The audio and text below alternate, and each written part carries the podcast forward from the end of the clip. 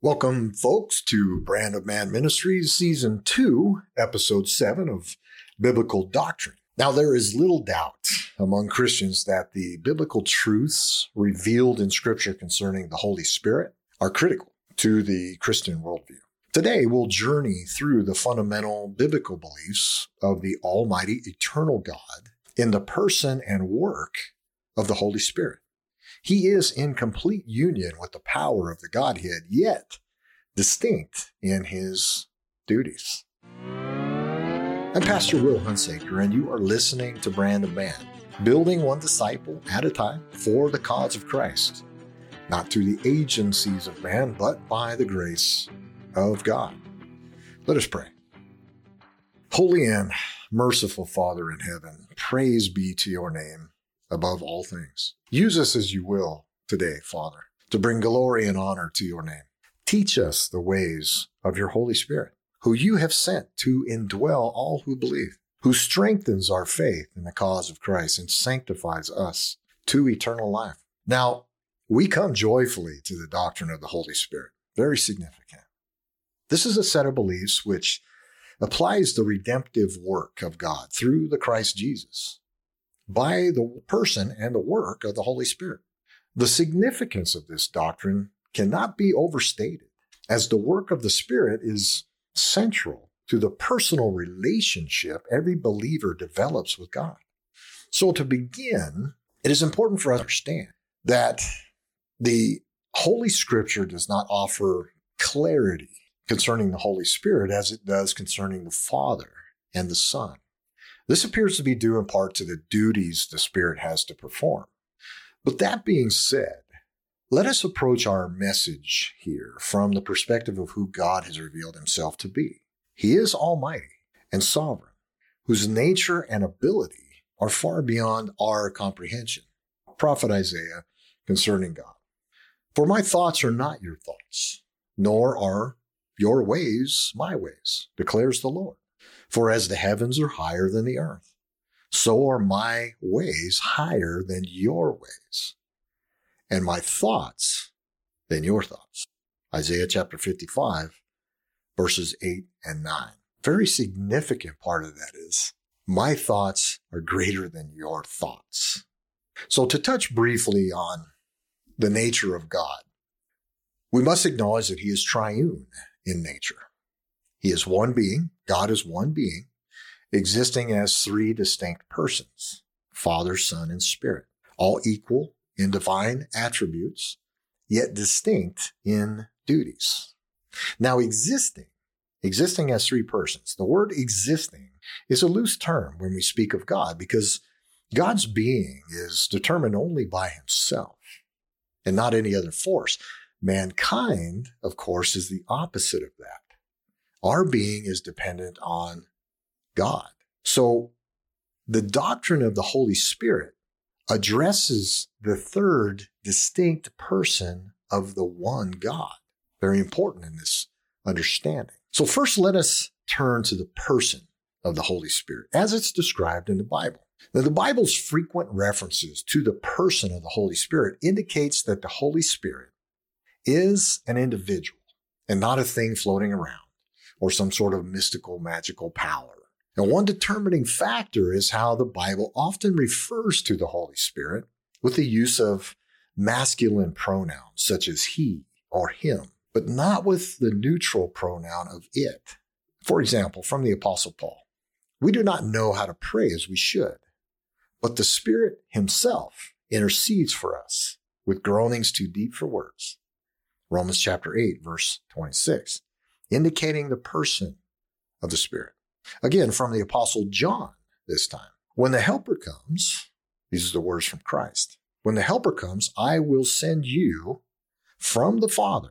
That is the Spirit of truth who proceeds from the Father. He will testify about me. John chapter 15, verse 26. Again, masculine pronoun. He, a person, will testify about me. There's also a, a personality that's established in Scripture, which adds to the personhood of the Holy Spirit. For instance, the Spirit teaches in John chapter 16, verse 13.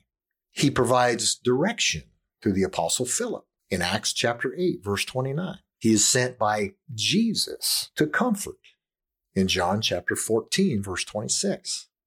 He provides strength in Zechariah chapter 4, verse 6, and many more. The one interesting aspect of the personality of the Holy Spirit is found in John chapter 14, verse 6. These are the words from Christ.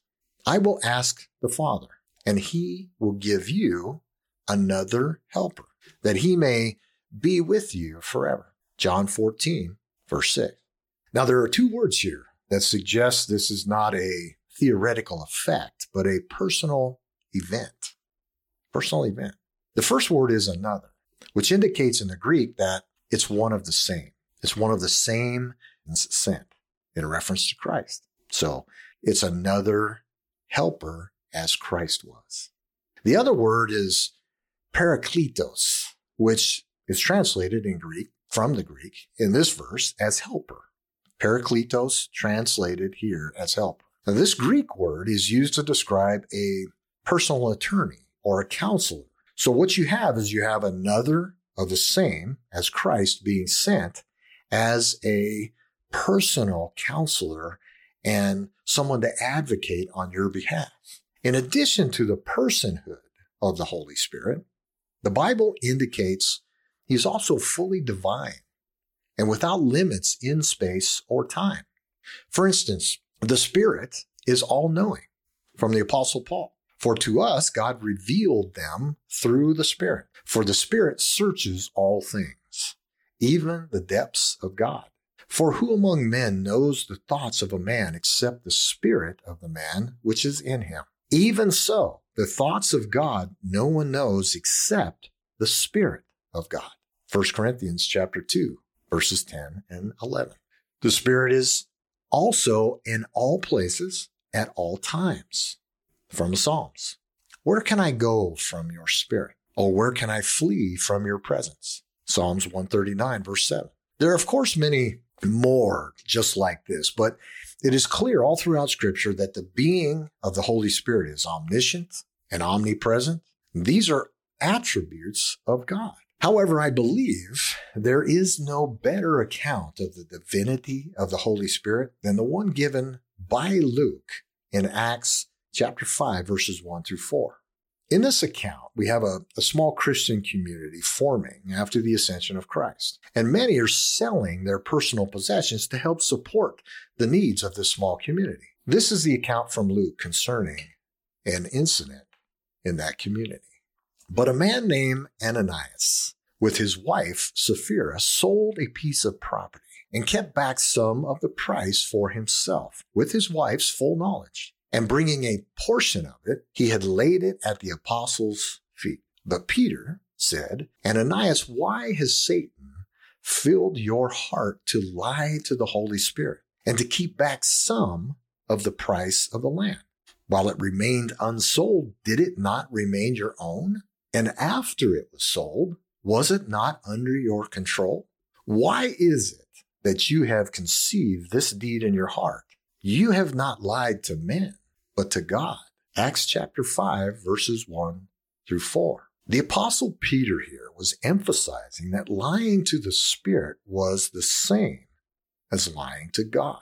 Simply put, Peter indicated the Holy Spirit is God. Now, we've established the biblical truth. The Holy Spirit is a distinct person and also fully God. Now let's examine what he has done and what he continues to do. First and foremost, the Holy Spirit was an integral part of creation from Genesis. In the beginning, God created the heavens and the earth. The earth was formless and void, and darkness was over the surface of the deep. And the Spirit of God was moving over the surface of the waters. Genesis chapter 1, verses 1 and 2. The prophets gave testimony that their work was a display of the power of the Holy Spirit working through them. From Ezekiel, he who spoke to me, the Spirit entered me and set me on my feet, and I heard him speaking to me. Ezekiel chapter 2, verse 2. Pharaoh recognized the Spirit of God within Joseph for prophecy. Then Pharaoh said to his servants, Can we find a man like this in whom is a divine spirit? Genesis chapter 41, verse 38. The Holy Spirit was provided to Gideon, a judge, for leadership. So the Spirit of the Lord came upon Gideon, and he blew a trumpet, and the Abiezrites were called together to follow him. Judges chapter 6, verse 34. The Holy Spirit came to strengthen anointed kings. This is from 1 Samuel. Then Samuel took the horn of oil and anointed him in the midst of his brothers. And the Spirit of the Lord came mightily upon David from that day forward. 1 Samuel chapter 16, verse 13. The work of the Spirit was also significant in the ministry of the Christ Jesus. From Luke, the angel answered and said to her, The Holy Spirit will come upon you, and the power of the Most High will overshadow you. And for that reason, the Holy Child shall be called the Son of God.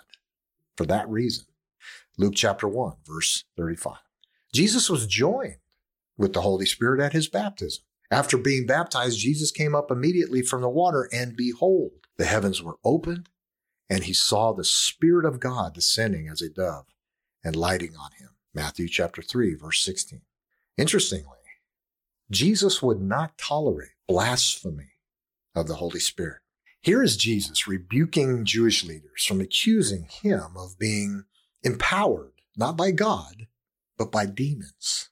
Here's Jesus. If I by Beelzebub, Satan, cast out demons, by whom do your sons cast them out?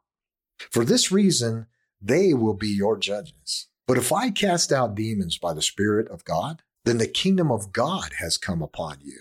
Or how can anyone enter the strong man's house and carry off his property unless he first binds the strong man, and then he will plunder his house. He who is not with me is against me, and he who does not gather with me scatters. Therefore I say to you, any sin and blasphemy shall be forgiven people, but blasphemy against the Spirit shall not be forgiven. Whoever speaks a word against the Son of Man it shall be given, forgiven him.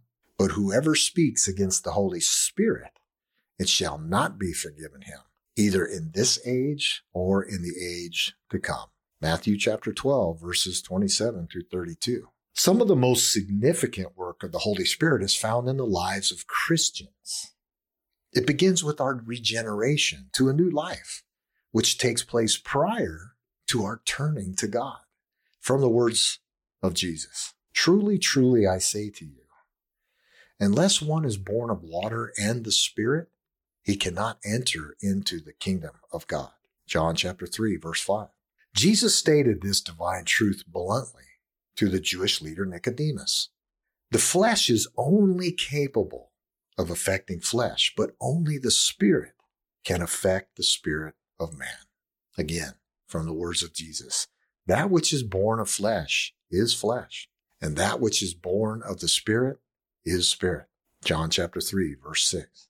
Ah, but the, the work of the Spirit does not end with regeneration. No, his work is continual in the life of the believer. The Spirit empowers all believers to do his will. And just prior to his ascension to heaven, Jesus commanded his apostles to stand by and let the Father send you power. From Luke Gathering them together, he commanded them not to leave Jerusalem, but to wait for what the Father had promised, which he said, You heard from me. For John baptized with water, but you will be baptized with the Holy Spirit not many days from now. Acts chapter 1, verses 4 and 5. And then again in verse 8, he adds, But you will receive power when the Holy Spirit has come upon you. And you shall be my witnesses, both in Jerusalem and in all Judea and Samaria, and even to the remotest part of the earth. Acts chapter 1, verse 8. Jesus also promised the Spirit would come and reside within all who believe, guiding both soul and mind. I will ask the Father, Jesus said, and he will give you another helper, and he may be with you forever. That is the Spirit of truth, whom the world cannot receive because it does not see him or know him, but you know him because he abides with you and will be in you. John chapter 14, verses 16 and 7. Jesus also promised that the Holy Spirit would teach and guide believers. Again, from the words of Jesus. But the Helper, the Holy Spirit, whom the Father will send in my name, will teach you all things and bring to you remembrance all that I said to you. John chapter 14, verse 26. But one of the most significant works of the Holy Spirit within the life of every believer is his intervention on our behalf from the Apostle Paul. In the same way, the Spirit also helps our weakness, for we do not know how to pray as we should. But the Spirit himself intercedes for us with groanings too deep for words. And he who searches the hearts knows what the mind of the Spirit is, because he intercedes for the saints according to the will of God. Saints being believers. That's from Romans chapter 8, verses 26 and 27. Now, I'm going to postpone the discussion here on the work of the Holy Spirit in providing special gifts. It's a significant aspect of Scripture. It's a very involved topic that requires the correct understanding of the text as it was intended for the original audience. But for the moment, I would say this concerning spiritual gifts. No matter what your thoughts are concerning the gifts of the Spirit, we must fully accept that they are not by any means a product of our own accomplishments. This is very important for us to realize. They are provided only in accordance to His will and His purpose. Very humbling for Christians. So there is much to be said of the person and the work of the Holy Spirit as contained in the Holy Scripture. This was a simple summary of the biblical truth concerning the doctrine of the Holy Spirit. Folks, the person and work of the Holy Spirit adds to the work of our Lord, the Christ Jesus. It adds to it. Christ came by the grace of God to strengthen us through his death and atonement. Now, through the power of the Holy Spirit, who is fully God, all believers can live lives for the cause of Christ and ultimately to the glory of God alone. Thank you for listening. May the Lord bless you and keep you. May the Lord make his face shine on you and be gracious to you. May the Lord lift up his countenance on you and give you peace. If you've enjoyed listening to this episode, please subscribe. Encourage others to subscribe as well. We will continue to take great joy in providing you with biblical truths each and every week. God bless you all. Next up on Brand of Man, we will discuss and examine the greatest concept in the life of a Christian the doctrine of salvation.